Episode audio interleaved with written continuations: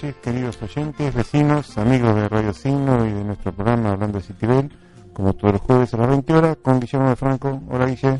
Hola, Juan José. Hola, queridos vecinos. Lindo jueves el de hoy, fresco pero soleado después de muchos días de lluvia. 12 grados 6 décimos la temperatura aquí en Jorge Ver entre Cantilo y 15. Y empezando, como vos decías, un nuevo programa este jueves, eh, primer jueves de, de agosto, ¿verdad? Con las ganas de siempre, con alegría de encontrarlos nuevamente, no en el aire, sino en el ciberespacio.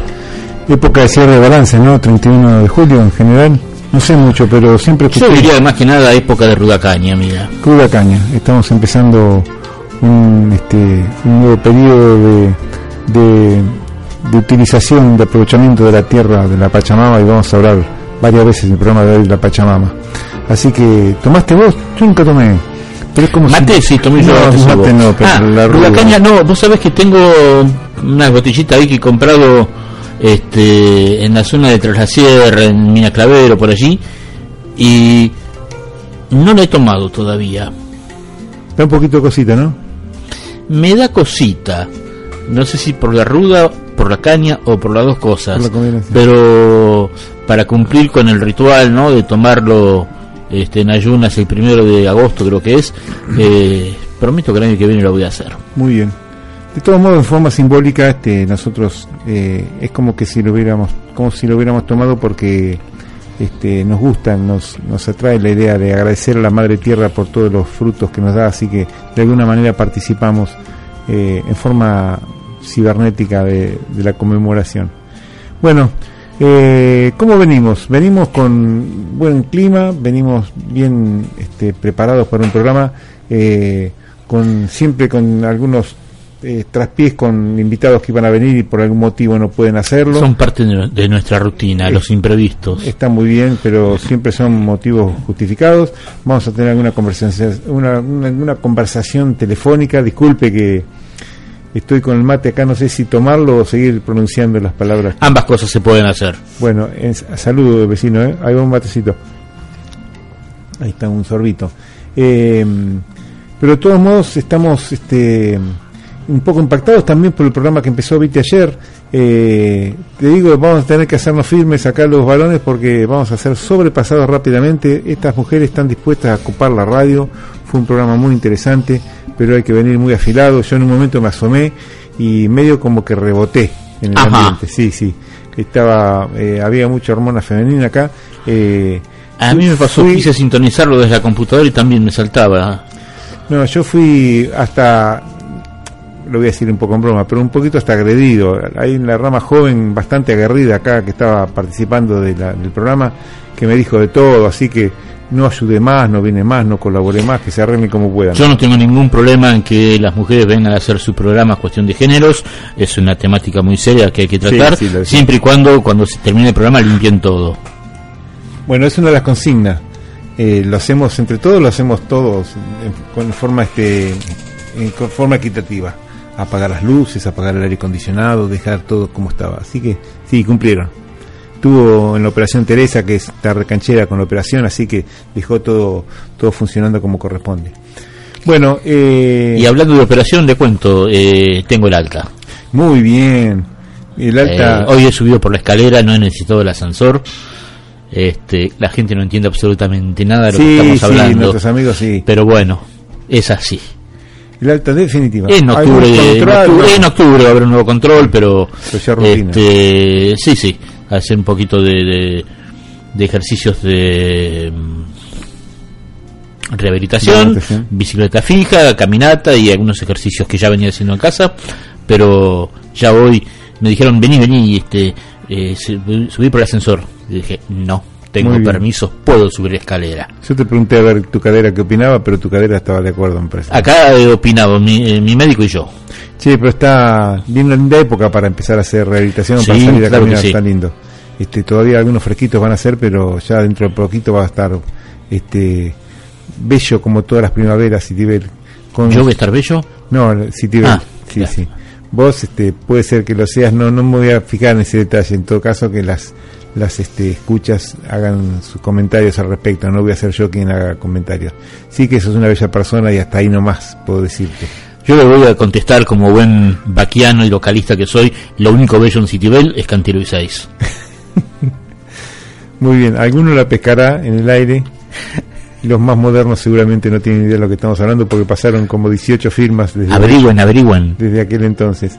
Eh, hablando de hablando de gente que ha estado acá durante mucho tiempo y de los movimientos, de los cambios de Citibel, tengo un chusmerío que me han pasado ayer de buena fuente, gente de confianza, que me dice que se acaba de vender la propiedad donde estuvo funcionando RIMAX. No es publicidad, es un local de venta de...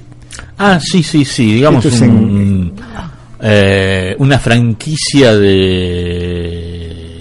Inmobiliaria. sí, exactamente. Esto es en, en Cantilo, digo, en 15, esquina 7, si, si mal no recuerdo. Una casa de ladrillos a la vista, con un árbol cuyo nombre científico desconozco, muy rojo este árbol yo, discúlpeme, me gustan las plantas, pero no conozco los nombres de todos. Yo no sé si es un acer, la verdad que no, no, no, es, es, otra cosa, es un poco más, eh, decíamos un liquidambar también. Arce, quise decir, no acer. No, pero está bien dicho de las dos maneras, porque eh, uno es un nombre vulgar y el otro un nombre científico, hay una diferencia. Es como el, como el shingo, que se escribe jingo, sí. un nombre vulgar es shingo, como suena fonéticamente, así que no está tan mal. Este, bueno, es un árbol eh, muy frondoso que en estas épocas se pone un color rojo muy subido, sí, sí, que es un atractivo, la gente para sacarse fotos y parece ser que van a demoler la casa y junto con la casa parece que va a correr el mismo destino el árbol.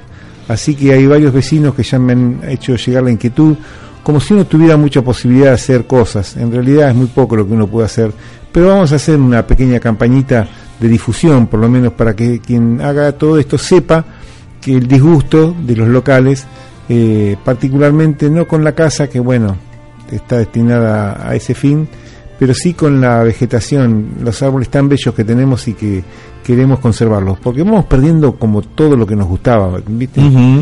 Eh, cuando uno se pone a repasar, ¿se acuerdan en el programa anterior íbamos a hablar de los valores? Es un tema interesantísimo del que siempre hablamos de alguna manera. Y si uno se pone a repasar, yo me pongo a repasar a ver cuáles son las cosas ¿Cuáles son los valores intrínsecos del citibelense? ¿Qué son las cosas que más queremos de Citibel? Y uno ve rápidamente, cada uno tendrá su opinión, tendrá su lista, pero es como que van desapareciendo lentamente, ¿no es cierto? Desde la tranquilidad, la paz, el conocimiento con el vecino, la solidaridad, eh, el respeto, eh, los árboles, la vegetación, eh, vamos perdiendo lo que más nos gustaba de Citibel y eso me pone un poquito nervioso. No sé si te pasa algo parecido a vos. Sí, claro que sí. Y, y mira, recuerdo algo que no sé si lo llegamos a decir este, al aire, pero eh, no voy a nombrarlo porque no tengo el permiso para, de él para hacerlo. Pero un, amigo nuestro, alguien que lo hemos sacado al aire precisamente el día del amigo, eh, tiene un local en alquiler acá sobre, la calle Jorge Bell y eh, en el frente del local hay una, una casuarina que, que, ha sido su lugar de juegos de él, de sus hermanos y de todos los amigos del barrio este, durante toda su infancia. Esta persona hoy tiene 56 años y encontró a alguien que le ponía, le, ofrecía muy, muy buen dinero por el, alquiler del local, pero una de las condiciones era eh, quitar esa casuarina. Y él en principio dijo, sí, no tengo ningún problema. Y digamos que estaba ya a punto de, de firmar contrato y, y lo pensó nuevamente y dijo, si algo de lo que caracteriza a Citibel es el verde y son los árboles, y yo me vanaglorio de defender el verde y los árboles de Citibel, y me, gusta Citibel precisamente por eso, no puedo contribuir por unos pesos más a que se siga degradando el verde. Así que una de las casuarinas de Jorge Bell, eh, a metros de Cantilo, eh, salvó su vida porque eh, su propietario decido que valía mucho más esa casuarina este, que algunos miles de pesos que iba a cobrar por mes por alquilar ese local. Eh, si, ese comportamiento lográramos contagiarlo, qué bueno que sería, ¿no? Sí, ciertamente. Digamos, para los que no conocen, que las casuarinas formaban parte de la entrada, eh, la primera entrada que tuvo la estancia eh, de la familia Bell, el actual Jorge Bell, y la particularidad es que estaban justo en la línea municipal, en la actual línea municipal. Entonces, al principio, cuando estos eran terrenos baldíos y no había apenas cercos, eh, en las fotos más antiguas del pueblo se ven eh, una gran cantidad de casorinas todavía en pie, al costado del club, este, acá frente al colegio donde estamos transmitiendo. Pero después con el tiempo, al estar justo en la línea municipal, fueron sufriendo justamente eh, su tala para poder construir los frentes de las casas. Así que quedan 13 casorinas en pie y iban a ser 12, pero por, por suerte, como estás contando, este vecino que algo sabe de jazz también, si no me equivoco. Bastante. sí, estuvo hablando con nosotros. Este, me pareció una muy buena idea y rescato también lo que pasó acá en Jorge Bell entre 15 y Pellegrini, que hay varias casuarinas eh, seguiditas, digamos, siguiendo la sí. original. En su momento, cuando se construyeron los locales donde hay una ortopedia y otra, este, también los vecinos, medios que nos preocupamos. Y yo me acerqué, hablé bien con el encargado y me aseguró que el arquitecto había dicho que iban a respetar los árboles. Casualmente el arquitecto fue un compañero mío secundario, intenté ponerme en comunicación con él y qué lindo que han quedado esos locales con las casualinas expuestas, mostrándolas como con orgullo y no molestan, al contrario, a mí me dan cada vez más ganas de entrar a un local que ha respetado. Claro que sí. Y los otros árboles que están en esa cuadra, insisto, en Jorge Ben entre 15 y Pellegrini, eh, estaban en la línea municipal y cuando los dueños de las propiedades tuvieron que hacer un cerco, una medianera, eh, quebraron el recorrido de la pared para darle lugar a que los árboles pudieran seguir desarrollándose. Entonces, en lugar de hacer un muro recto y sacar los árboles, esquivaron los árboles metiendo unos metros para adentro de la pared y eso me parece de una genialidad increíble. Entonces, bienvenidos a aquellos que, que siguen queriendo y respetando los árboles añosos de Citibel.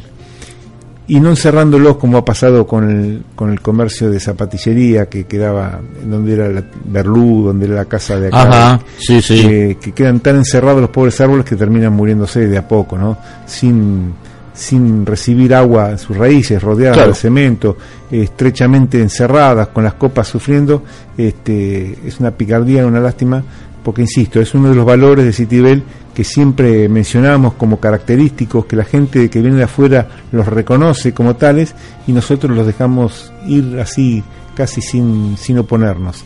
Así que este, una picardía. Así que este árbol va a ser también un símbolo de, de estas nuevas épocas, en que los que vienen a construir deberían empezar a darse cuenta que están, como decimos siempre, o como digo yo siempre, están comiéndose la gallina los huevos de oro, están transformando aquello que ofrecen, ofrecen naturaleza y para poder construir la están destruyendo, lamentablemente. Así que es muy cierto lo que decís. Pero bueno, hablando de árboles, eh, recordarás que en el festejo del aniversario de Citibel se plantaron algunos árboles en Plaza San Martín, un olivo entre ellos, este, eran creo que dos o tres árboles que, que este, donaba DNI, DNI. Citibel, entre ellos un olivo. Y bueno, además se sumó un ombú, un, un pichón de ombú, como le digo yo, porque es una planta de 50 60 centímetros de altura, que, la habíamos venido criando desde semilla en casa, le hicimos germinar y todo, y, la donamos para un espacio público de Citibel. Un mes después habíamos descubierto, lo dijimos por este micrófono, que la planta había sido arrasada. Eh, y bueno, hubo dos vecinos, Héctor Solverson y Magdalena Paunero, que se ofrecieron para ir a, cuidarla, la, señalizaron con algunas ramas grandes, algunas maderas, y regarla un poco. Y hace unos 15 días se me ocurrió pasar a ver cómo estaba eso y para mi sorpresa eh, no solamente el, resto de tallo que estaba enterrado tenía frutos, eh, frutos no, mm, brotecitos, de hojas, sino que el mismo tallo quebrado, lo que había crecido antes y que lo habían quebrado, quedó acostado en la tierra y también empezó a brotar. Y días después, este, tu hermano Andrés Vendramín este, sacó una foto ya con hojitas más grandes y, y bueno, el ombú parece que sobrevive. Si pasa estas últimas heladas que quedan del invierno, creo que vamos a tener este vivo el, el ombú de, de los 103 años de, de. Y van a ser dos ombudos, falta de uno finalmente. Claro que sí. Pensá dentro de unos años, dentro de unas décadas, alguien dirá, ¿a quién se le ocurre plantar dos ombúes uno al lado del otro? Hay que ser Y habrá dos personas detrás de un micrófono haciendo un programa de radio criticándolo, ¿no? Ignorando todo el pasado. Sí, saquen los ombúes eso, dirán, que están obstruyendo para el estacionamiento. Eh, yo a veces sueño con, con que algún día las plazas terminen este, ahuecándose para hacer estacionamientos. Es la cantidad de autos que hay, no, no puedo creer los fines de semana la cantidad de vehículos que hay dando vuelta por Citibel. Eh, sí, sí. Ahora que sale un poquito más uno a, hacer algún mandadito así por la tarde, es increíble. ¿eh? El sábado pasado, durante la mañana, este, fue algo muy curioso lo que pasó. Yo iba caminando por la vereda de la plaza, o sea, no en la plaza propiamente, sino enfrente. Sí. Y viene alguien, o sea, alguien estaciona en doble fila, va a entrar a uno de los comercios y otra persona que pasaba en moto se sube a la vereda con la moto para llamar al que acababa de dejar el auto en doble fila y avisarle que estaba control urbano haciendo multas a los que estacionaban en doble fila, que por favor, va, que por favor, que, que, que el auto y le iban a poner una multa. Y vos sabes que no me animé a decirle que también había que ponerle multa a los que subían a la vereda en moto. sí, sí. Está muy bien control rumano que, que ponga a poner orden no solamente en la plaza, si tiene bastante caótico, lo hemos dicho muchas veces, en materia de tránsito, sobre todo los fines de semana. Viernes a la tardecita ya arranca el tema. Eh, pero subir una moto a la vereda también es una infracción. ¿sí? Y más tuve que esquivarlo porque si no... Sí, sí, tal cual. Sí, hay mucho por hacer, ¿eh? Y yo hago la cuenta, si se si hiciera todo, absolutamente todo como corresponde, no sé dónde tendría que parar la gente, porque si estacionáramos en una sola de las manos, en toda la zona céntrica, tendríamos que estar estacionar hasta en Goned y en Villaliza, me parece, para llegar a ese nivel. Sí, por supuesto. Yo eh, sabría que discutir si, este, si está bien o está mal que sea de una sola mano el estacionamiento. Un comerciante una vez me decía, mira, si se permite estacionar las dos manos, hace que el tránsito ande más despacio. Mm. Es posible, sí, habría que verlo si, si hay una sola mano ocupada, la otra está libre, si la calle es más ancha, se anda mucho más rápido. Es posible, tal vez sirva que se estacione de los dos lados. Pero tampoco tiene sentido que se prohíba estacionar sobre una de las manos si tampoco se lo controla. No, bueno. O los controles son tan tan esporádicos que no sirven de nada. Es decir, es una lotería te tocó justo a vos que ese día hubo control y te hicieron una. Claro. Y es una situación de injusticia bárbara porque vos pasás los siete días de la semana y los siete días de la semana hay autos estacionados por todos lados y justo te toca a vos. Y ahí cuando pensás que el día que salen a, controlar es porque en realidad están necesitando fondos y, no otra cosa. Sí, sí. Así es. Bueno, muchas cosas que están pasando en este nivel de hoy. Y ahora que se viene la época más linda, es como que me parece que va a haber una oleada de de cosas novedosas, desde la hamburguesería esta nueva que, se ha instalado acá, que es... Llamamos mayonesa, ¿no? Se llama salsa golf, ketchup, algo así. Sí, sí, algún, algún este, condimento es. Pero mm, no es poca cosa, es decir, es el primer negocio, una hamburguesería al estilo de las de todo el mundo, digamos, de, de uso masivo, digamos, dejamos lo gourmet y nos dedicamos a la cantidad apuntan a un público juvenil, público de menos recursos, no es un, no es un lugar eh, paquete, es un lugar este, muy popular, así que este, se nos está llenando ese nivel de estos lugares también. Y tenemos los extremos, desde los lugares más caros hasta los más populares, con lo cual la oferta es tan grande que yo no sé cómo, cómo subsiste Citibel tanta oferta y cómo subsistimos los viejos vecinos o los que vivimos en Citibel por su tranquilidad y no por su oferta gastronómica, ¿verdad? Exactamente. Bueno, hablando de oferta gastronómica, dentro de un ratito vamos a comunicarnos con una persona que sabe muchísimo de, alimentos no tan sanos porque llevan harina, pero son tan ricos. Pero es gente que es más buena que el pan. Sí, sí, seguramente. Los conozco además y eh, doy fe de ello. Yo también voy a hacer alguna referencia a la gastronomía porque esta semana se celebra el Día del Gastronómico. Estuve hablando con, este, vamos a decirlo, estuve hablando con Susana Cuarcioni, una de las propietarias del rancho Don Enrique, tal vez y casi seguro el establecimiento pionero de los que existen actualmente en gastronomía en sitio. Claro, que eso quedó así. Yo lo primero que tengo que pensar es la madrileña, ¿no es cierto? Es un clásico. Claro, pero ya no lo tenemos. En realidad la, madrileña este, sigue existiendo como pizzería en Villa y no como local para ir a comer. Claro, sí, sino, Este... Pero en su momento era toda una revolución claro, poder comprar y llevarse a su casa una pizza helados y alguna empanada, este, era toda una novedad. y poder comer en el lugar, ¿no es cierto? Algunos dirán, bueno, pero la chacha la chacha también hizo toda su historia. La chacha apareció en los años finales de los 60, principios de los 70, y la madrileña es de los años 50. Sí, sí, 50 y pico, exactamente. Yo una vuelta caminando por Gonel Bell me lo encontré del otro lado de las vías, camino al ADIP, que es este centro deportivo que hay de fútbol infantil. ¿ADIP? Sí, ADIP. Creo que sí. Eh, y en los horarios que yo salía a caminar estaba siempre cerrado, pero me quedó una gran inquietud por, por, por hacerles alguna entrevista, preguntarles a ver quiénes quedaban, qué, qué había quedado de aquella vieja. Después empecé a ir por otros caminos y lo abandoné. Y vos me decís que están en Villaliza ahora, así que... Sí, sí, creo que están en Villaliza. Bueno, pues es una oportunidad para, para buscar el contacto y ver, mm. ver cuánto quedó de aquella historia, ¿no? Porque a veces quedan los nombres y queda algún familiar seguramente o quizás no. El otro día pasé, pasando por, por la calle 15, este, vi que está en venta la, casa de los Castellani, que una de las antiguas casas de las décadas del 20, esas grandotas, este, que hay dos juntas, creo que eran tres, hay una que ha desaparecido y hay una casa nueva, pero eh, los Castellani y los Gerardi, casas muy parecidas en la misma cuadra, Este, están todavía subsisten esas dos construcciones. Bueno, la de los Castellani está, en venta. No sé quién vive actualmente. Que no sé si eran, tienen el aspecto parecido a las casas económicas. No sé si son las casas económicas remodeladas. pero son más grandes. Son más grandes, sí. Pero da la sensación que por momentos parece que fueron las mismas casas ampliadas y por momentos uno ve el techo un poquito más alto. No habría que tomar unas medidas o preguntar, porque en general de esa mano es que no había, me parece que estaban todos en otras manos, ¿no? Me da la sensación de que estaban era el, estilo de la época, pero son un poquito más grandes. Sí, sí es posible.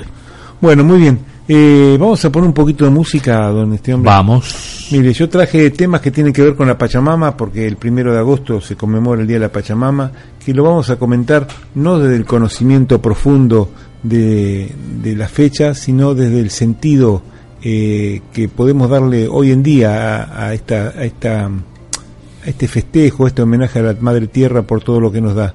Entonces busqué temas musicales que tuvieran que ver con la Pachamama.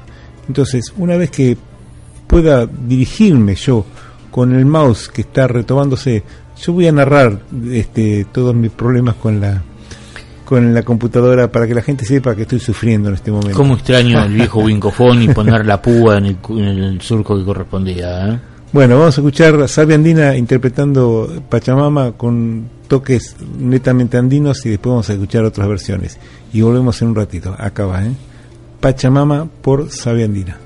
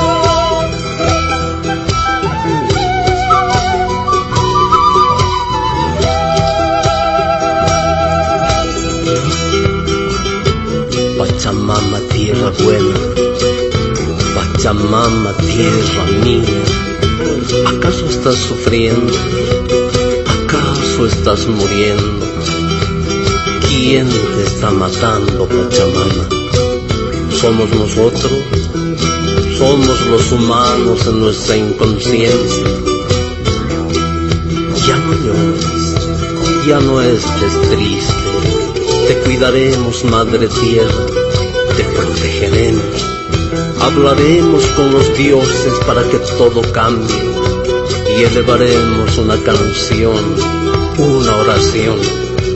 Así seguirás siendo aire puro, fuego sagrado, agua cristalina, tierra bendita, vida de la vida misma, Pachamama.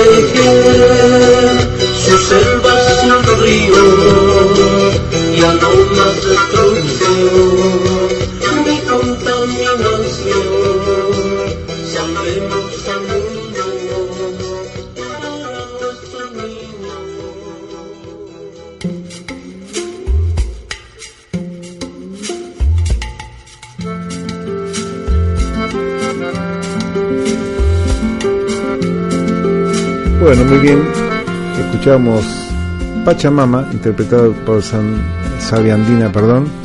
Eh, recordemos que la fiesta de la Pachamama se conmemora el primero de agosto y tiene este rito de tomar un traguito de ruda con, con cuál es la bebida, don Guillermo, que usted tiene. Con caña, hay quienes lo hacen con este con grapa, pero creo que la, más tradicional es la, la, llamada ruda caña, ¿no? O sea, la caña con ruda. Eh, había en Facebook un cartelito muy interesante, decía, se vende ruda macho, ruda hembra y ruda transexual, decía el cartelito, porque la ruda tiene, como muchas otras plantas, tienen sexo. Claro, sí, sí. Así que no cualquier ruda sirve. Yo me acuerdo de un compañero que se ponía una ramita de, ruda en, los mocasines, porque le traía suerte, pero es tan fuerte el olor ese que yo no sé si lo usaba para combatir. Para, matar la ruda pata. Sí, me parece que lo usaba. ¿Y, para la ruda caña cuál es la que sirve? Eh, no lo sé. Bien. No lo sé. Lo ignorito. No sé cómo es. No, no, Nos queda un año para averiguar. Parece que no voy a tomar, pero me gusta la, la idea, no, no el brebaje. Sí, sí, creo que eh, es una forma de, sentirse cerca de las tradiciones, ¿no? Que uno no las comparte del todo. Sí, sí.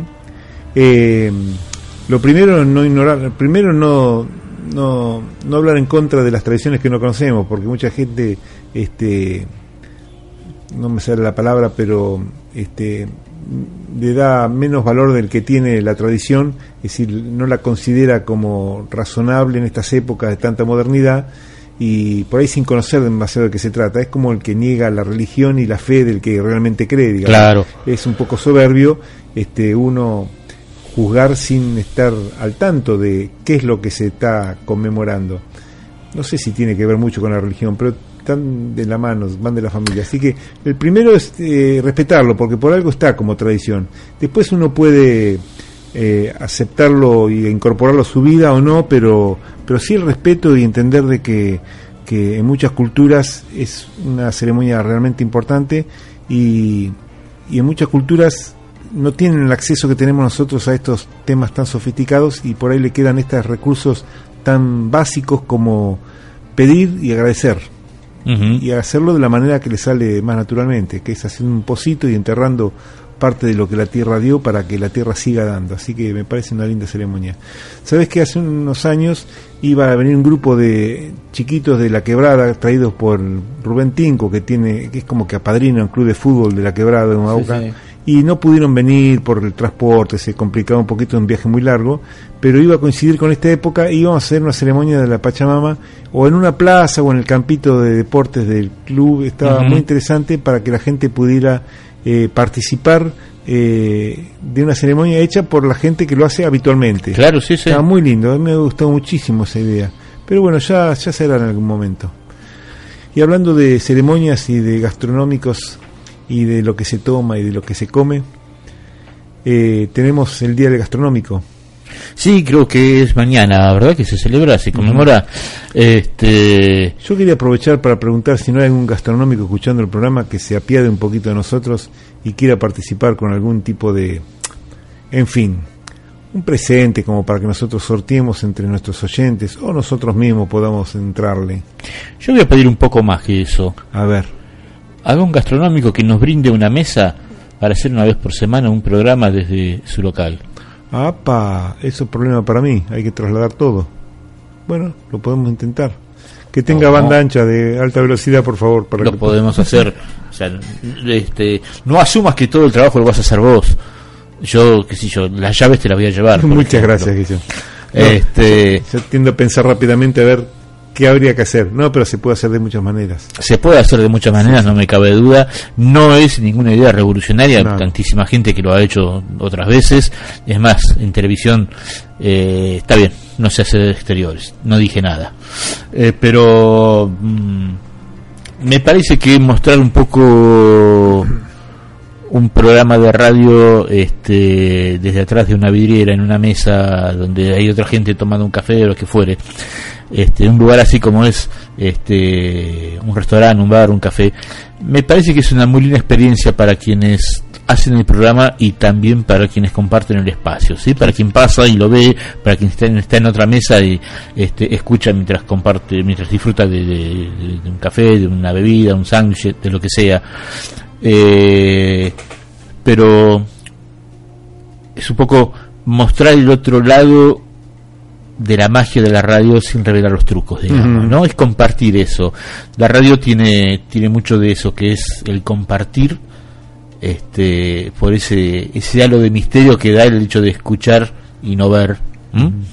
Eh, y, a lo largo de los años y a pesar de todos los medios que fueron surgiendo desde la televisión a este todo lo, este eh, la computación y todo lo demás eh, la radio sigue teniendo eso. Y lugar donde puede haber alguien haciendo radio a la vista, lugar donde congrega gente.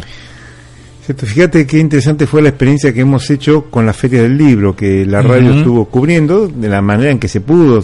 Se imaginan que no somos una radio profesional, pero lo hicimos con mucho entusiasmo y la gente se acercaba mucho, los chicos a opinar, eh, nos hemos tenido que quedar este, bastante después que había cerrado la feria porque había chicos que querían dar sus opiniones sobre lo que habían visto. Eh, fue una experiencia muy interesante que espero que este año podamos repetir.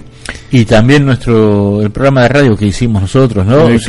en vez de hacer la modalidad habitual de la charla sobre historia del Citibel, un programa de radio con el mismo tema, creo que deberíamos repetirlo y por allí este en un lugar eh, visualmente más accesible. Sí, sí. ¿Eh? Sí, estaría lindo. Eh, yo que ustedes nos invitan, nos invitaría, ¿cómo, ¿cómo, tendría que decir? Yo que ustedes haría una invitación para que vayamos. Sí. Esa sería la forma correcta de...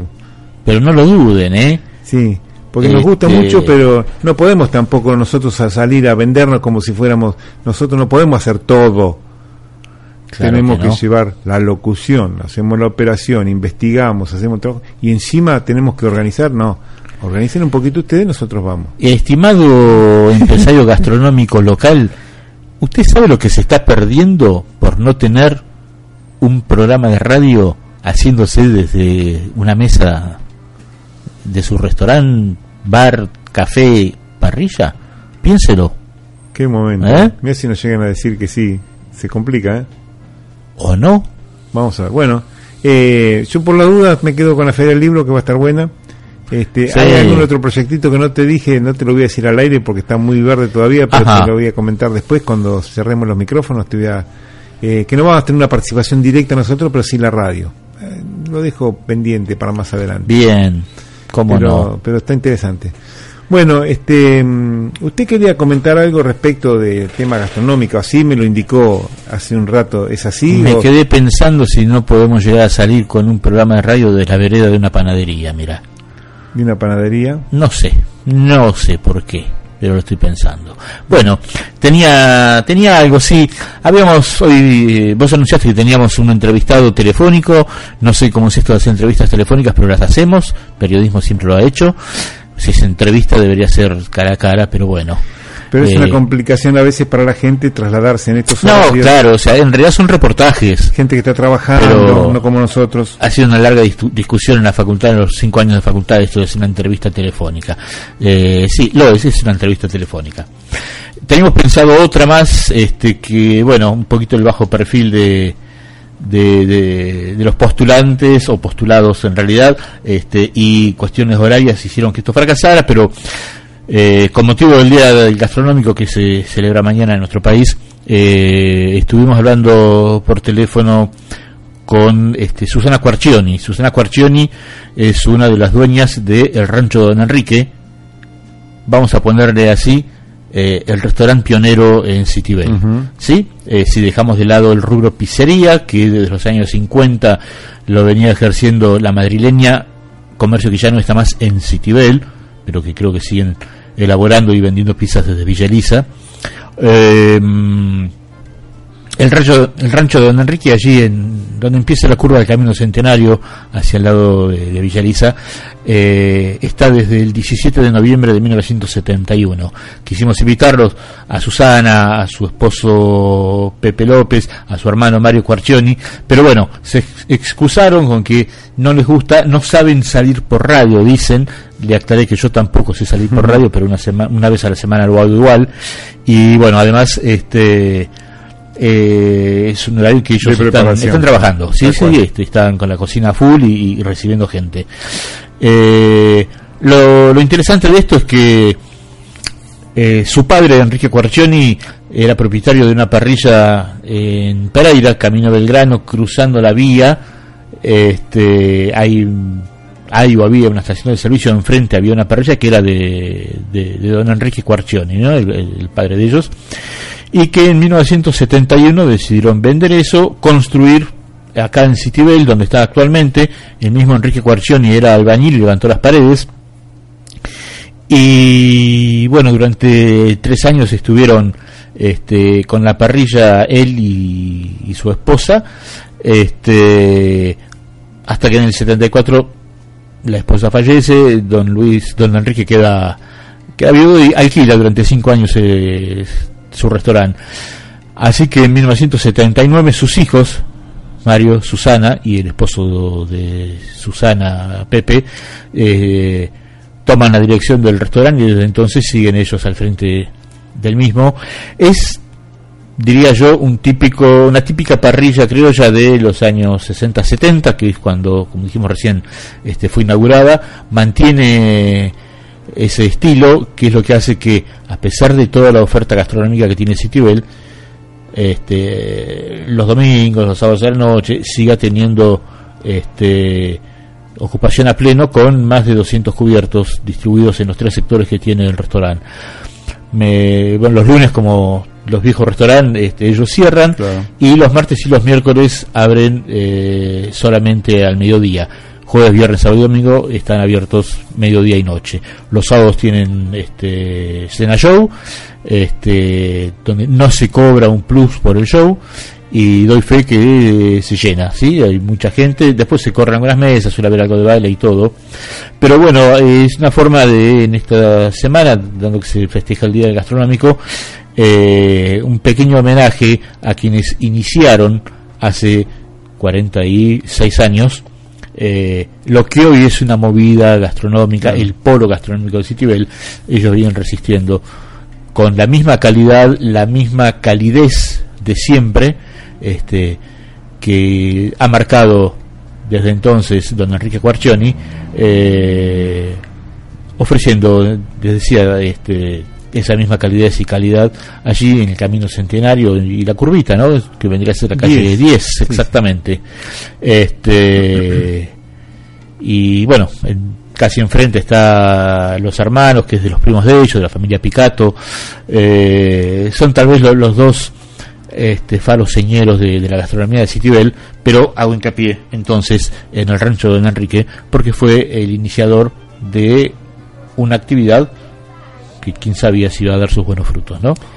Que no era un negocio lo que estaban instalando, no era un, ellos buscaban un estilo de vida, son esos locales, esos comercios, por ahí lo que pasa con nuestro nuestro comercio familiar y tantos otros locales en que siguen estando en manos de los hijos o de los nietos de los originales y que no fueron puestos por ninguna moda en particular ni con ninguna ansia este, desmedida, sino para poder sobrevivir, para poder subsistir y han bancado todos los momentos, los buenos y los malos, así que merecen este homenaje. Así que un saludo a la gente del y, y, voy a hacer un agregado que no tiene nada que ver con su actividad, pero para mostrar la, calidad de gente que es, eh, en los años 80, principios de los 90, finales de los 80, eh, a, mi madre le habían robado la cartera, en un arrebato le arrancaron la cartera y con ella los documentos que tenía.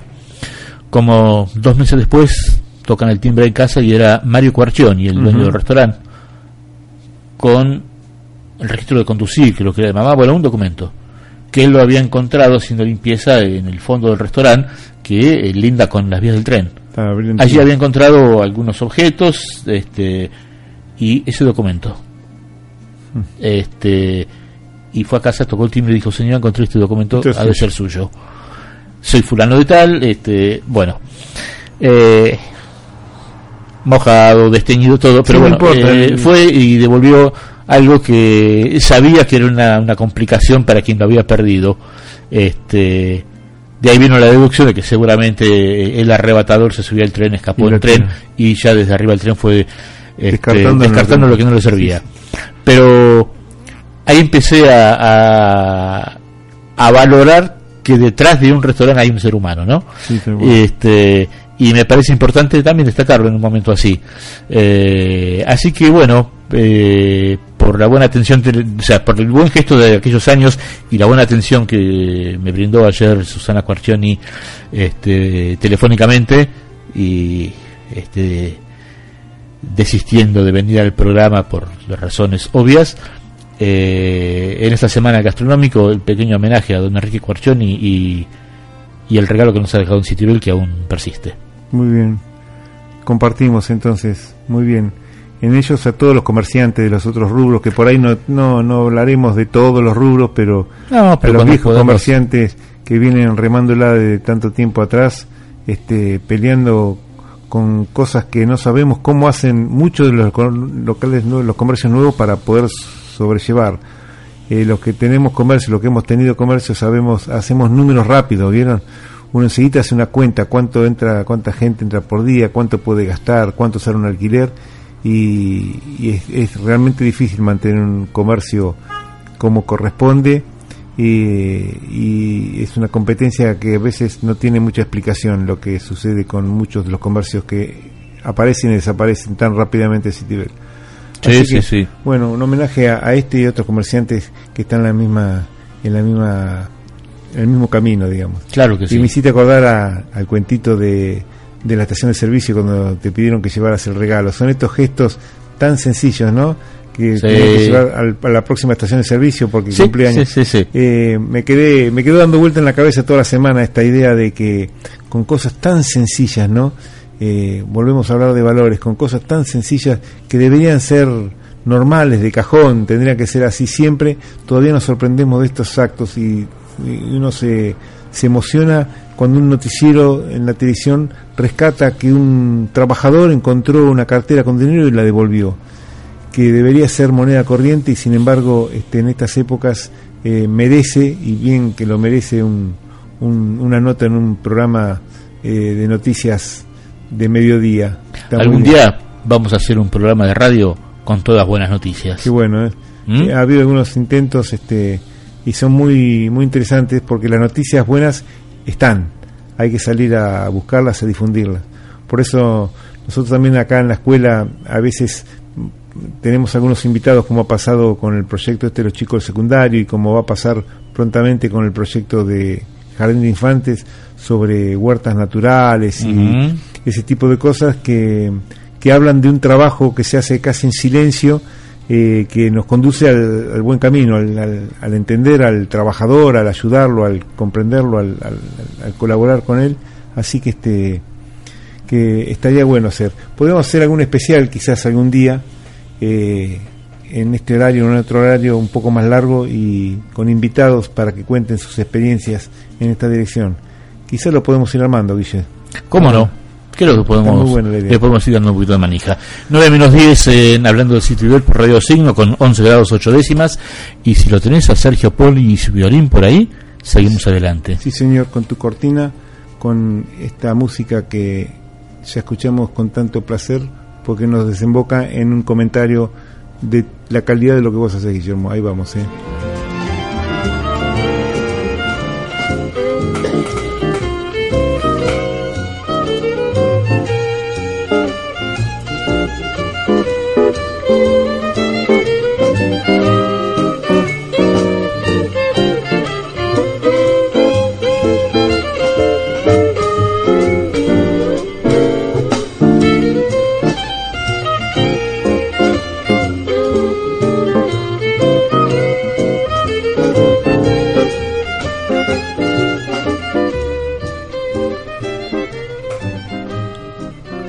Comer no siempre es cosa fácil, es el título de la columna de hoy. Eh, y es un poco anecdótica, una crítica mordaz, si se quiere, pero ya es viejo, pasó hace 20 años, así que hablamos tranquilos. Porque contradictorios como somos, pasamos largo tiempo deseando salir a comer afuera y cuando lo hacemos tenemos preferencia por los restaurantes que ofrecen un menú de de comida del tipo casera. Es que los locales de comida rápida han cambiado tanto nuestra idiosincrasia gastronómica que cualquiera se atrevería a asegurar hoy que las hamburguesas con salsa picante forman parte de nuestras comidas típicas. Vivos los americanos, ¿no? Que inventaron una comida que invadió el mundo y la identificaron como originaria de Hamburgo. Nadie podrá acusarlos de penetración ideológica, ni siquiera gastronómica. ¿Y qué decir entonces de la milanesa que, paradójicamente, parece ser que no nació en Milán, sino en Viena? Pero eso, milaneses y vieneses se lo están disputando. Y ya que de tradiciones hablamos, una de las más caras para los argentinos es el almuerzo del Día de la Madre, aunque estamos en agosto hablaremos de él. Lo que vamos a relatar, lo decía recién, sucedió en esa fecha, hace exactamente 20 años, cuando en mi familia decidimos salir a festejar. En ese tiempo, la oferta gastronómica estaba en el camino centenario y, para de contar. En una cuestión de segundos nos dejó sin mesa en el primer quincho que encontramos, acantonado contra las vías del ferrocarril. Y si escucharon el comentario de recién, sabrán a qué parrilla me refiero. Faltaban pocos minutos para la una del mediodía y las palabras del propietario del lugar fue lapidaria. Lo lamento, retiene su número en la caja, por favor. Claro, no era pensable que nadie se levantara de la mesa antes de tres cuartos de hora y había muchos números por delante nuestro, así que pusimos, pusimos prueba al siguiente puerto. Para ser breve, había cola en casi todos los restaurantes, que no eran ni la cuarta parte de la cantidad que hay ahora, y no había mucho para elegir. Así que la decisión de ocupar una mesa afuera, en el tercer local encontrado, parecía a todas luces muy buena. éramos tres. Y la sombra, calculamos, se nos acabaría cuando ya anduviéramos por el postre. Veinte minutos más tarde, la celeridad del mozo de chaleco amarillo nos alcanzó una coqueta carpeta con el menú a cada comensal. Chorizo y ensalada de lechuga y tomate para uno, no figuraba la cebolla en la lista, y pollo deshuesado a limón para dos regado con gaseosa y agua mineral. Esa fue la elección, simple y rápida. Mientras tanto, tentadores rublos de manteca llegaron a la mesa para engañar el estómago. Ah, claro, sí, al pan hubo que esperarlo un largo rato. Cuarenta minutos pasaron hasta que la comida llegó. Una sola mesa libre quedaba en pleno sol, mientras no pocos aguardaban a que se desocuparan alguna ubicada en la sombra. Al mismo tiempo, el rubio del chaleco amarillo comunicaba a los de la mesa contigua que se había acabado el pollo. La paciencia del morocho con bigotes permitió que su esposa, su suegra y sus hijos eligieran nuevo menú. ¿Y la sombra? La sombra no había durado hasta el momento esperado en el almuerzo. Todo se había retrasado, menos el reloj. La bebida se había calentado al sol y la manteca, que esperaba el pan, convertido en un tibio aceite. La ensalada de lechuga y tomate traía finos trozos de cebolla que nadie había pedido y el pollo deshuesado traía también su correspondiente esqueleto de ave sin deshuesar. Del jugo de limón ni hablar, y de la consistencia y el sabor de su carne, mmm, menos. Sal, por favor. Ay, lo lamento, señor, se nos acabaron los aleros. No tenemos. Hay que imaginarse que a nadie le gusta comer mientras lo están observando y la concurrencia que esperaba conseguir lugar ya era notoria. El morocho de la mesa vecina seguía esperando con el plato vacío y pedía por el dueño o el encargado del local que desde luego que no estaba se dio vuelta y les dijo a los que esperaban, no se queden, que se acabó la comida, ¿eh? Al señor, señalándome a mí, le sirvió en el último pollo, explicaba mientras se amasaba los bigotes. Eh, sí, el último pollo de Mazorín debe ser, calculé yo, por la calidad y la dureza que tenía. Y mientras tanto, Saboreaba una ensalada de lechuga y tomate con un sospechoso gusto a cebolla. Alguien pisó caca, dijo un nene arrodillado sobre la silla y apretándose la nariz con los dedos. Y a menos de dos metros, en la vereda de piedras grises, dos moscas revoloteaban sobre un excremento pisoteado y maloliente. El morocho, de bigotes y admirable calma y buen humor, luego de aguardar más de una hora y no poder comer, dijo basta, apuró la última copa de vino fino que había pedido y arreando a su familia se subió a su auto rojo y se marchó sin pagar la bebida que era, después de todo, lo único que le habían servido. No, nadie se atrevió a ocupar la mesa que acababa de quedar libre. Más aún, muchos de los que aguardaban su turno para almorzar partieron con nuevos rumbos sin atreverse a pedir siquiera una papa hervida. Claro, hoy las cosas cambiaron, la oferta es otra y es variada. El restaurante del relato aún existe sobre el camino centenario, pero ya no son los mismos ni su nombre ni sus dueños. Y si bien el abanico es amplio, un poco porque nos gusta la comida simple, otro poco porque gastamos sus platos desde hace más de 40 años, solemos recalar siempre en el mismo lugar, el que no nos acogió en aquella ocasión, bien atendido y surtido, pero eso sí, previamente reservamos una mesa.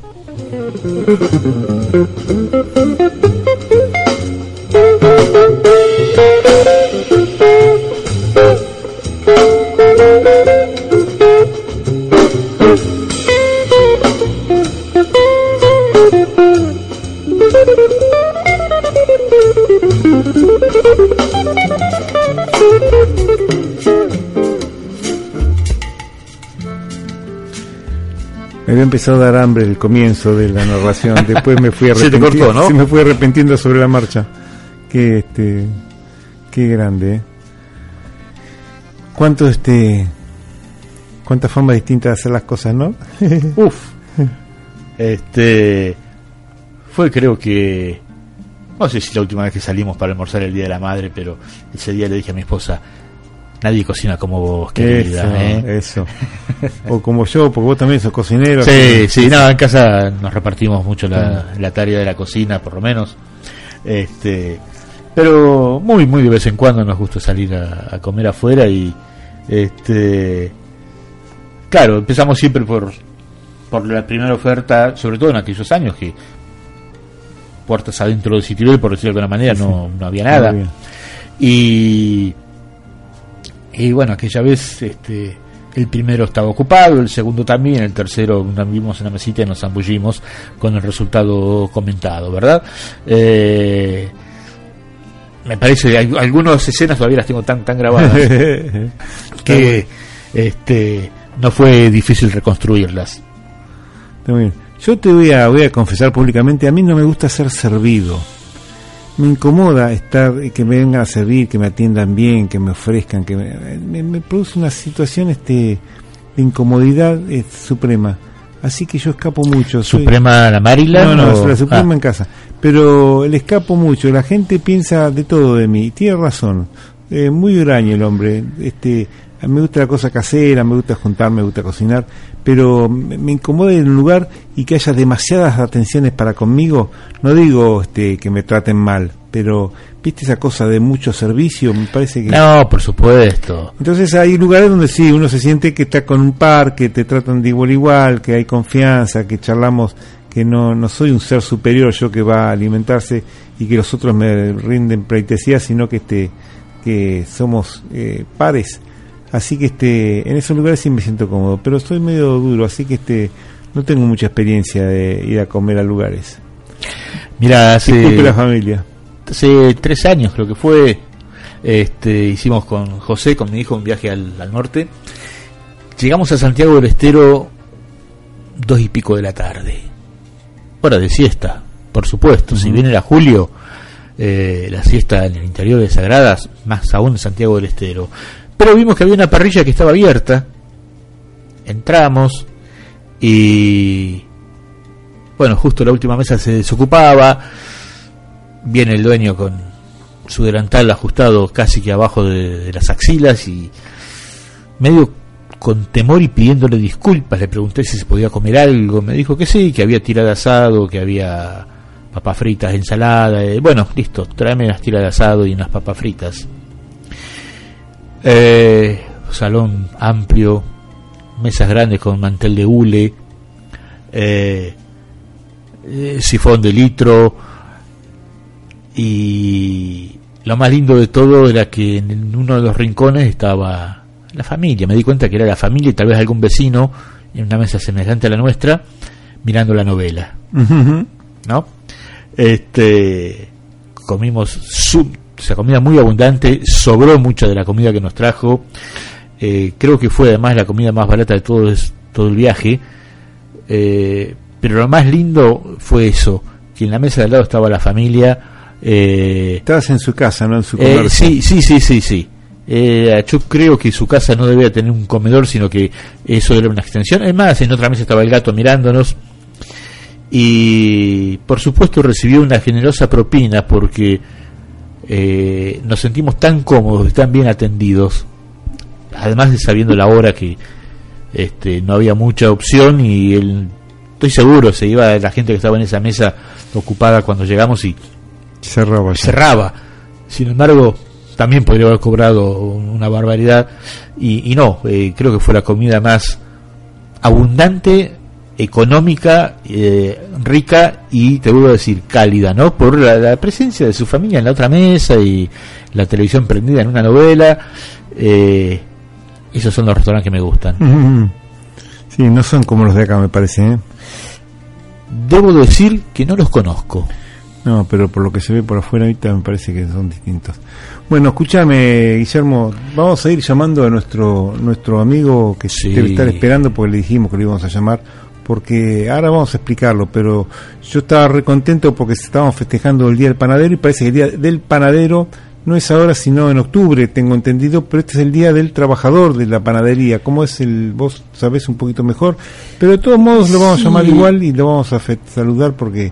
Es que, sí, creo que es el Día del Obrero Panadero, está bien, si entramos a eh, la disquisición eh, sindical o gremial seguramente es, es el empleado, pero eh, quien trabaja con la masa y en el horno como la persona que vamos a entrevistar, no me cabe duda que es un obrero panadero.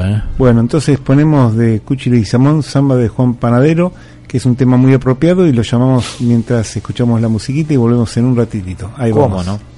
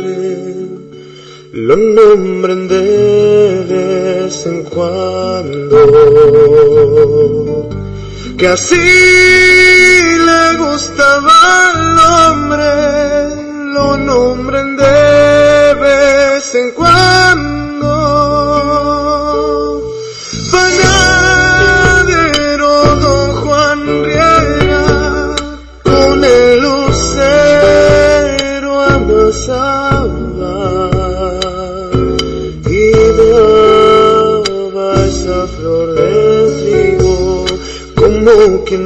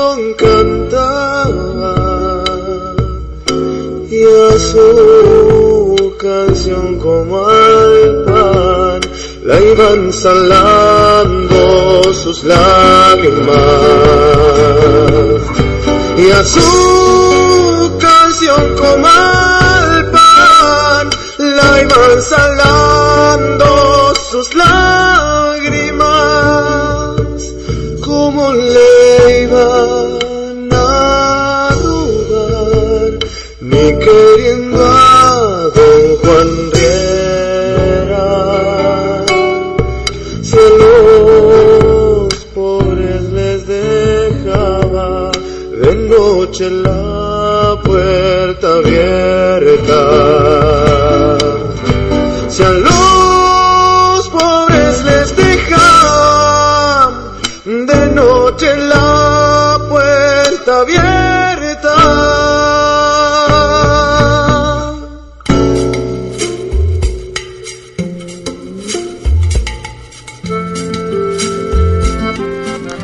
Muy bien, mientras terminamos de escuchar Samba de Juan Panadero, estamos en comunicación con Mario Garaventa. ¿Me estás escuchando, Mario?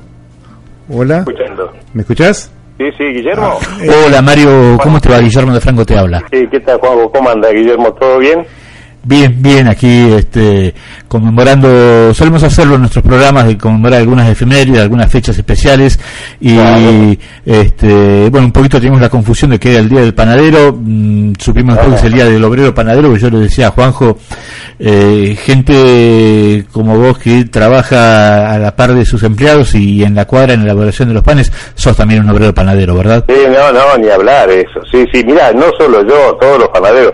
Es muy difícil que haya un empresario que tenga empleados, porque esto es, lo que pasa es que esto es un trabajo artesanal, ¿viste? Entonces tenés que estar en todos los productos este, ahí al, al, pie del cañón, eso es así. Mario, eh, ¿cuántos años llevas en el oficio?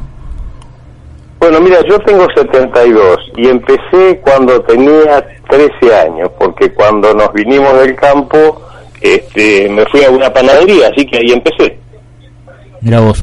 Así, que... mira, si tengo, si hay historia para contar, ¿no? Del tema de panadero. Y si tuvieses que contar tu historia como panadero, ¿por dónde empezarías? No, historia, qué sé yo, decir, por ejemplo, lo que había que trabajar antes para lograr tener algo, porque yo veo que los chicos, por ejemplo, hoy se quejan del tema de que no hay futuro, no hay esto, no hay otro. Y vos fíjate, por ejemplo, yo para comprar mi primer panadería, cuando yo tenía 17 años trabajábamos en una panadería con mi hermano, tenía 20, y nosotros trabajamos un año y pico de las 3 de la mañana a las 10 de la noche para juntar dinero y poder tener nuestro fondo de comercio.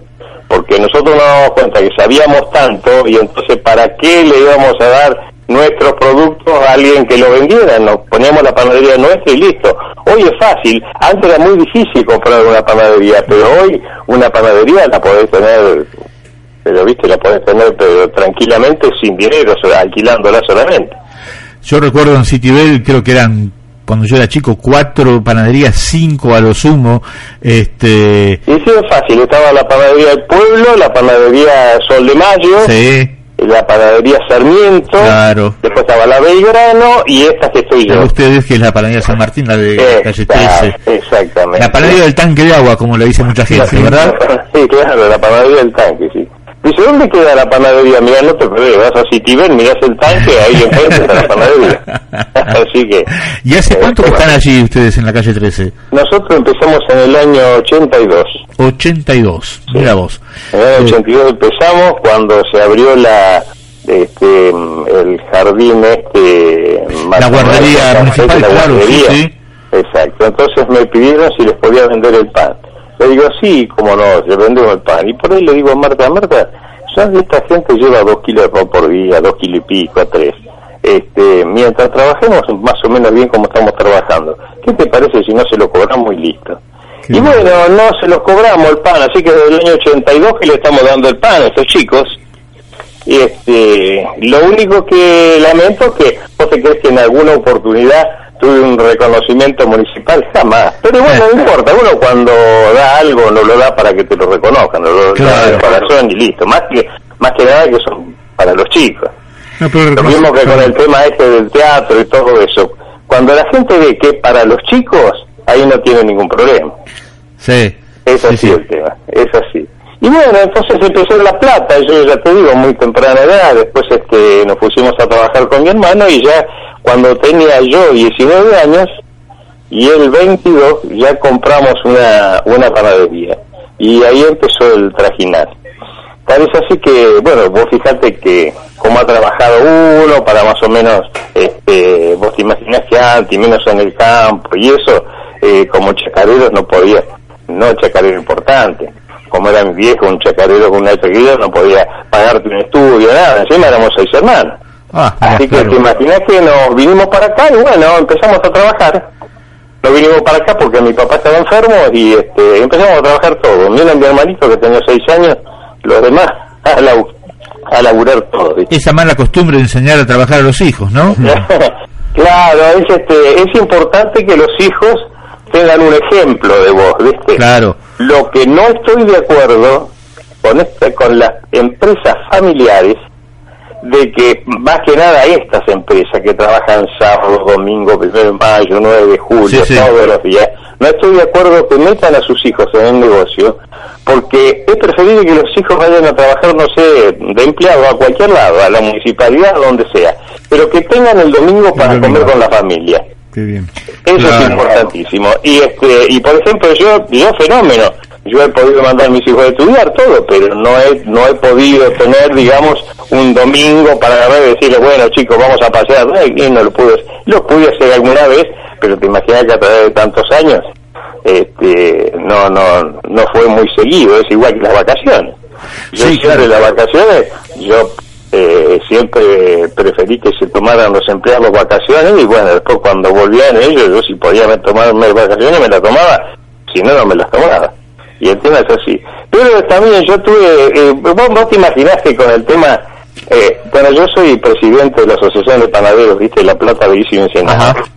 Entonces, este, vos fíjate que nosotros ahí tenemos historia con los empleados, algunos muy buenos, que las panaderías que le va bien es porque tienen empleados que son muy buenos. Este, otras que tienen problemas, que han tenido que vender, otras que se han fundido, pero todo tiene que ver con el tema del personal. Yo, por ejemplo, acá con el personal no tengo problema, no tengo problema, o sea, entre comillas, ¿no?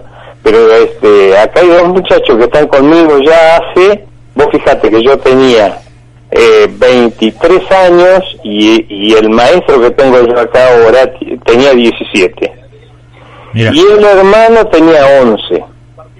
Entonces, este, bueno, ellos eh, vinieron con la mamá del interior del país, qué sé yo, no tenían dónde vivir y bueno, los cobijé en la panadería. Y bueno, querían aprender, querían aprender, estuvieron aprendiendo.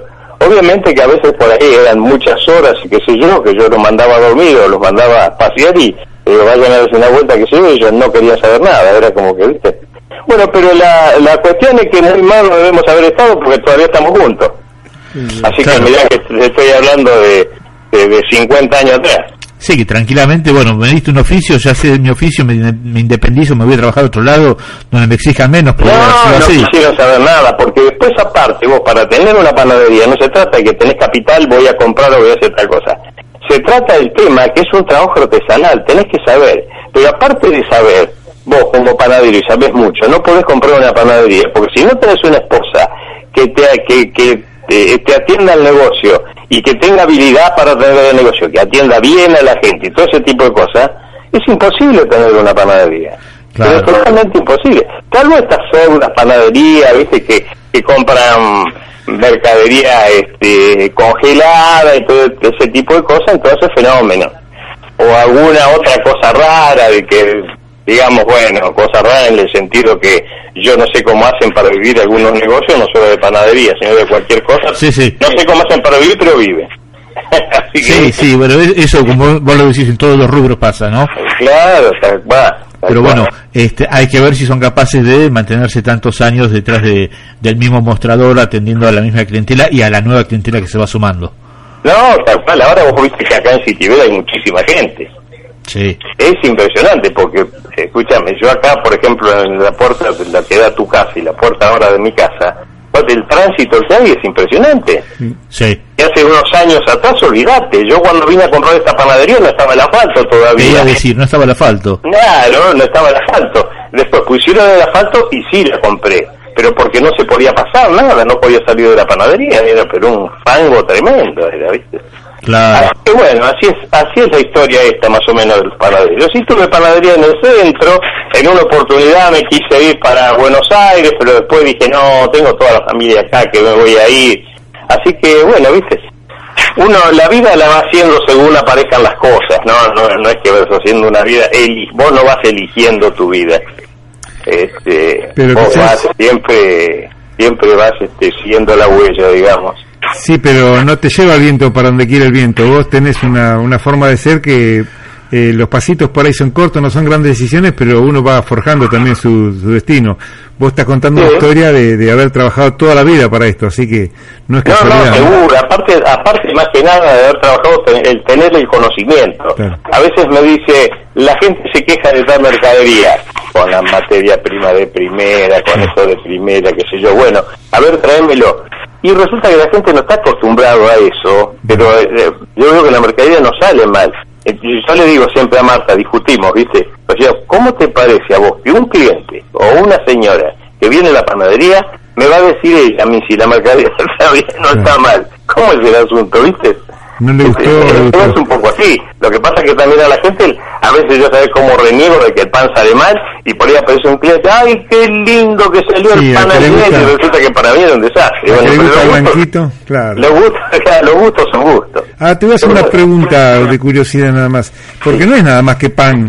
El pan es uno de los ingredientes que es como la pieza fundamental, pero ¿cuántos productos distintos comerciales? si vos te pones a clasificar factura una por una, de todo tipo de bollito uno por uno, de las de las masas finas una por una, porque no es lo mismo hacer bombitas que pastelería. Y más o menos la panadería hace unos 100 productos por día.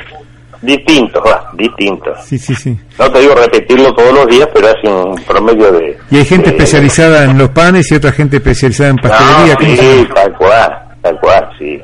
Sí, sí, eso sí.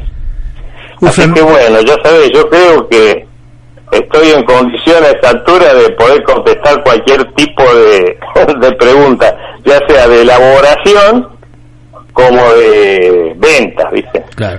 Mario, eh, sí. ¿y, ¿y cuál ha sido el pedido más insólito que te han hecho? Bueno, pedidos insólitos siempre hay algunos, ¿no? Que uno, por ejemplo, a veces por no decir que no los hace y por ahí queda marca el cliente. Pero este, pedidos sí, pedidos de pancitos, más que nada pedidos este, así eh, imposibles de realizar de pancitos.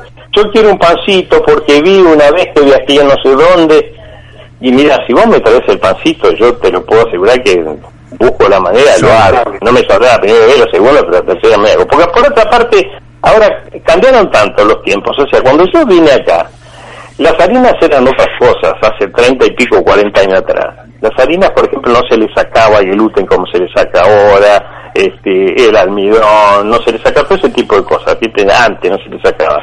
Hoy en día no, hoy las harinas vienen, pero ya vienen directamente, viste que ya no existe más el bromato y no existe ninguna de ese tipo de cosas. Entonces, ¿qué pasa? Normalmente la harina que compro yo, siempre pido harina de primera calidad y obviamente que la harina que ya viene elaborada. Sí. Ya que viene la vos lo único que tenés que hacer es le pones este levadura, agua y arriba y elaboras todos los productos. Esa es yo, por ejemplo, los productos de, de, la jugacita de de manteca que yo vendo, de los pancitos saborizados y eso, yo te puedo asegurar que esos productos tienen la materia prima más cara del mundo, no es que la más cara de acá de Argentina, la más cara del mundo, porque yo que tuve la suerte de haber estado en Europa alguna vez, si yo llego a hacer pan, eh, llego a hacer el pan, las baguettes que venden en Francia, o en España, o en Italia, acá, te puedo asegurar que no vendo más que dos o tres, ¿eh? Porque es así el tema. Acá el pan es mucho más elaborado, ¿viste? este, la harina es mucho más fina, la harina de acá es espectacular en algunos casos, porque si vos también compras harina barata es como todo, compras harina barata no tiene no tres ceros, no tiene ni siquiera dos ceros, porque le hemos comprado, le hemos mandado a analizar y dice, claro, ¿cómo vas a pan con esa harina? Mira, si ni siquiera dos ceros, parece, este, parece todo sémola.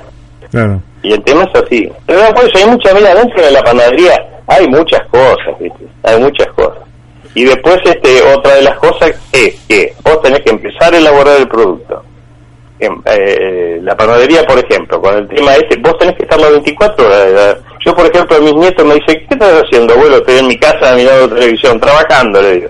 Ah, abuelo, está mirando televisión. Ah, sí, le digo, ¿y quién está de guardia ya en la panadería con toda la elaboración que tengo hecha? Claro. ¿Me entendés? Vos estás, acá no estás trabajando, pero estás a 24 horas este, atento. Y sí, no, atento, atento, porque si cualquier cosa que te pasa, si no, el problema es que tenés que tirar la mercadería y es muy doloroso. Eso. ¿Te ha pasado muchas veces de algún fracaso? No, no me ha pasado muchas veces porque siempre me la arreglé. Con la gente que yo tengo, hacer un pan a mano o ir a un vecino, uno siempre tiene algún escape. ¿Cuántas veces nos cortaron la luz acá en Citibel, sabés? Claro, sí, claro. Pero, uno siempre algún escape tiene. Yo te digo que en tantos años creo que un día o dos no pude hacer pan, nada más. ¿Los hornos que usas son eléctricos? ¿Usas a gas? yo tengo el horno, el horno de mampostería que de ninguna manera lo voy a sacar. Bien. Y después tengo los hornos eléctricos, sí. después los, hornos estos últimos, ¿viste? Lo que se llaman rotativos. Sí, sí, sí. sí. Bueno, esos son los son. Uno que está de chiquito que está en el negocio. Claro. Y otro grande que tengo atrás, ¿viste? Este, no, no, tratando de tener la mayor comodidad eh, posible para, para dos cosas, para la gente, para que la gente trabaje más más tranquila y para uno mismo. ¿Hay alguien que utilice el horno a leña todavía, Mario? No, porque el que tiene la oportunidad de poner gas, no, por ahora gas en, muchos lados. Yo tengo amigos, por ejemplo, en el campo, donde yo nací, que tienen hay dos panaderías en el pueblo y las dos obviamente que usan este, leña. Sí, sí. Eh, bueno, eh, es obvio que el horno este, cuando yo vine, el panadero que estaba antes lo, calentaba con leña. Sí, claro, sí, sí. sí, así que, bueno. Y también, por ejemplo, vamos a suponer que mañana no hay gas o pase cualquier cosa rara, yo también puedo puedo poner, calentarlo con leña el horno, ¿viste? Claro. Sí, sí, tienes el recurso. porque en un principio estuvo elaborado para eso. El horno es una postería tradicional de la panadería, ¿viste? Y el asunto es así. Marta decía que el que conoce los secretos del pan que fabrican es sos vos. Podemos resumir en que la calidad del pan tiene que ver primero con la calidad de la materia prima y segundo con los 60 años que lleva de panadero. Ese sería el resumen. bueno, no, porque acá pasa una cosa. Vos, vos fijate, por ejemplo, que no podés, eh, vos, por ejemplo, sin tener conocimiento, no podés poner una panadería porque los muchachos vienen y pasa cualquier cosa con el pan y decís, pero yo anoche me fui, vine a vigilar, estaba todo bien. ¿Qué pasó ahora? Mm. Y no sé, o sea, te quieren, me quieren engañar a mí que no tiene una panadería. Este, por eso, según con la persona que vos ves. Eso según con la, con la persona que estés este, y que le puedas tener confianza o no, es como todo. Ahora yo tengo un maestro que se fue, pues ya tenía 78 años, ya sí, eh, qué sé yo, como 10 años, 12 años que se había jubilado, y este Así que ahora se fue hace un tiempo y bueno, los, los dos muchachos, y eh, como tiene el hijo, uno dice, bueno, dice, vamos a quedar trabajando nosotros con el pan, nosotros dos solos. Y si yo veo que se me complica, lo llamo a mi hijo, que el hijo está estudiando, pero cuando lo llama viene y le da una mano, un ratito, ¿viste? en un momento más crítico, y chao. Le digo, bueno, así así. Basta que no deje de estudiar, así así. Claro, claro. Así que bueno, así son las cosas. Vos hablabas hace un ratito de, este, digamos, la, la, los, la competición, la, la, competencia de aquellos que, por ejemplo, venden los productos que los compran congelados, los hornean y, los venden, ¿no? Que, este, Pero hay alguien que, que hace un poquito más de fuerza en contra de ustedes, los panaderos, que son los médicos que no nos dejan consumir harinas a nosotros. Yo era de, los que este, dos veces por semana, por lo menos, te llevaba uno o dos paquetes de, de las fugacitas de manteca que vos mencionabas. Te voy a decir una cosa. Y desapareció la panadería, Mario. El celíaco sí. El celíaco que no se le ocurra. A nosotros en una oportunidad la, la, municipalidad a través de la Asociación de Panaderos nos vinieron un poco a apurar a nosotros y a otros centros de panaderos diciendo que teníamos que hacer productos para celíacos. Entonces a mí, yo fui a Capital con un amigo y decía, no, no se les ocurra hacer eso, no quieren ser más papistas que el Papa porque van a matar gente. Pues en la panadería, si vos no podés comer harina, pero tenés una, contaminación bárbara. Si no tenés que hacer como la panadería eh, Santa María, ¿viste? En 44 y 22, eso sí, pero la, la parte celíaca está totalmente aparte de la panadería. Ah, mira, no se pueden contaminar. no, no, totalmente aparte. No se te ocurra cruzar unas cosas porque en cualquier momento matas a alguien.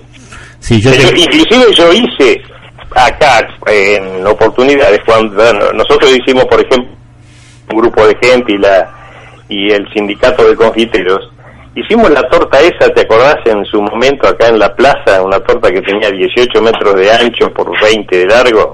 Ajá.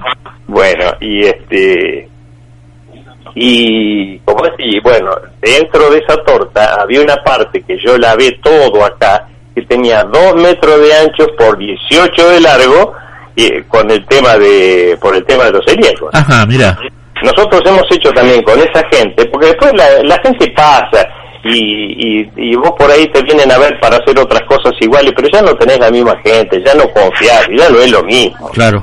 Este, bueno, y nosotros, por ejemplo, en ahí en Florida, en la Galería Pacífico, hicimos torta, que una vez un llamado vino de los celíacos este, de, todo el país, ¿viste? Hicimos una torta que tenía 4 metros de ancho por 14 de largo. Dijimos, no, con esto. Bueno, ¿qué, ¿qué pasó? Aparecieron como 10.000 personas de encuentro. Se nos complicó. Entonces, ahí mismo, en la Galería Pacífica, ahí mismo, como nos habían quedado unos bizcochuelos a mí y a otro panadero, los vinimos a buscar corriendo para, para hacer cosas. Entonces, después, ahí hicimos los batidos, hicimos todo lo que tocaba siempre para celíaco, pedimos más dulce leche, este, o sea que fue un éxito bárbaro. Imagina que te querían llevar de andas para hacer una cosa así, más que nada para los celíacos. Claro, claro. Eh, o sea que hay varias historias así para, para contarte.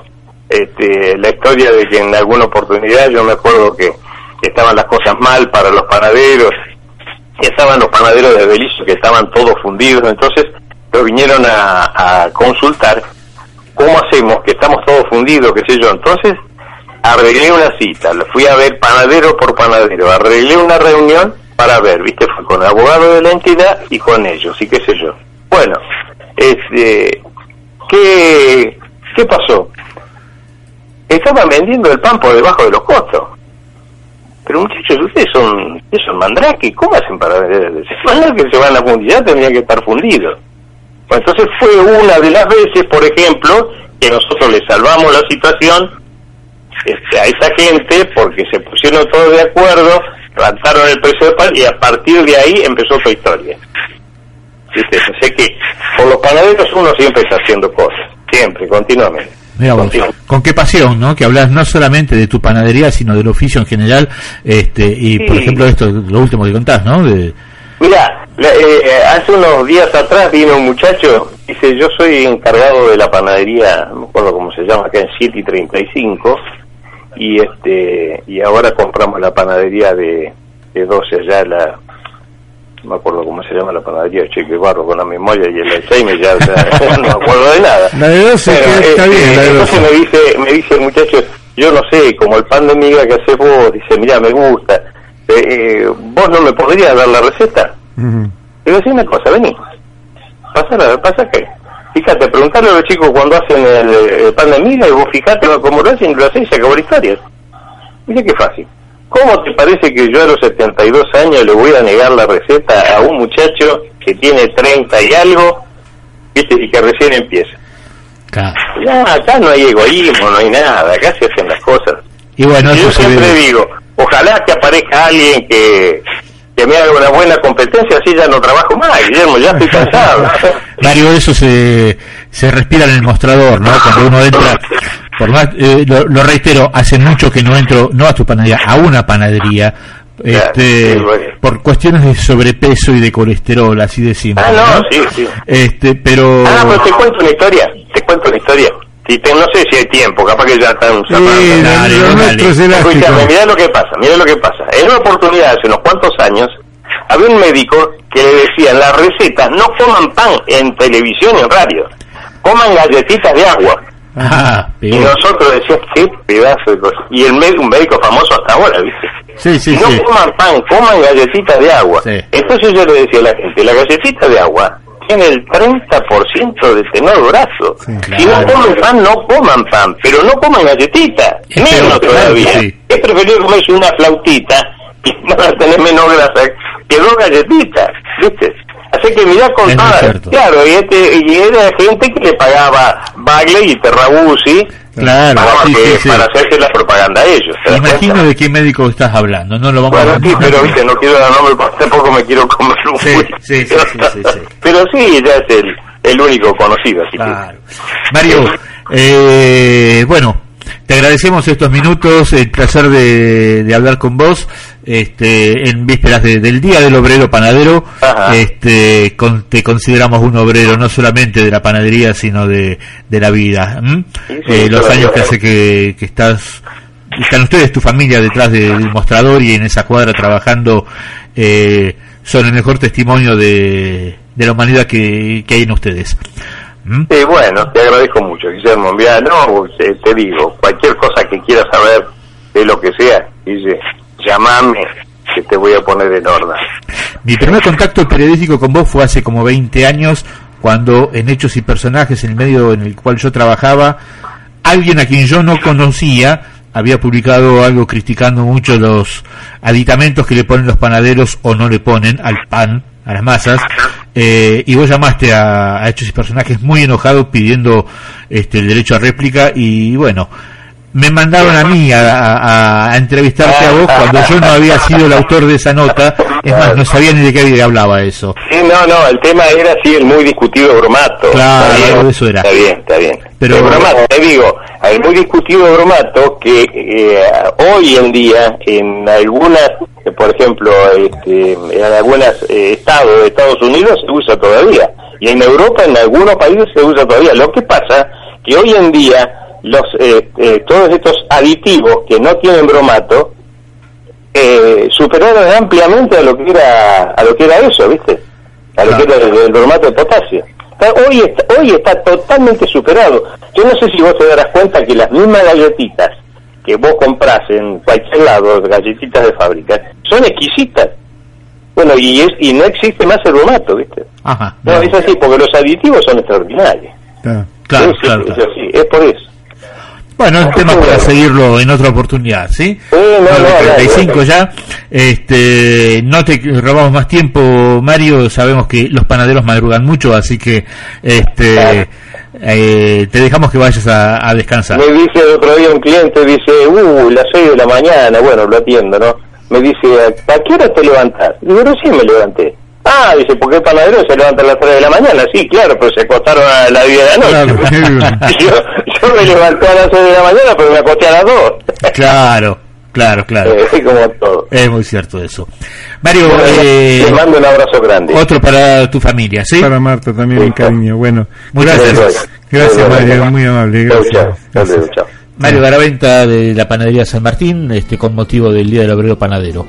9 y 36, Juan José, se nos ha ido el programa, se nos ha ido el tiempo, pero tengo ese saborcito, el olorcito de pan de pan calentito recién ah, salido del horno, ¿eh? 11 grados 3 décimas aquí, en Jorge Brente Cantillo y 15, y empezamos a despedirnos. Bueno, y nos despedimos con otro tema también llamado Pachamama, interpretado por Arbolito, para rendir de alguna manera nuestro homenaje a la Madre Tierra. Este, nos quedaron cosas por, por comentar Siempre nos quedan cosas por comentar, está muy bueno porque nos llenamos de historias muy lindas de gente del pueblo y me quedé con lo primero que comentó, el pan que le daba al, a la guardería municipal. Qué, lindo gesto. Sería bueno, ¿no? Que este, algún día las autoridades municipales eh, hagan público ese gesto.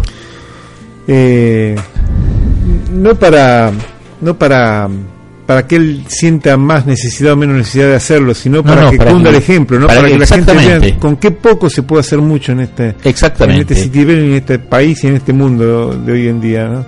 Qué bueno, qué bueno, me gustó mucho ese, ese comentario. Bueno, nos vamos, Guillermo. Nos vamos, otro jueves que pasó, eh, 11 grados 3 décimos. Eh, gracias por estar nuevamente allí del otro lado de la computadora escuchándonos.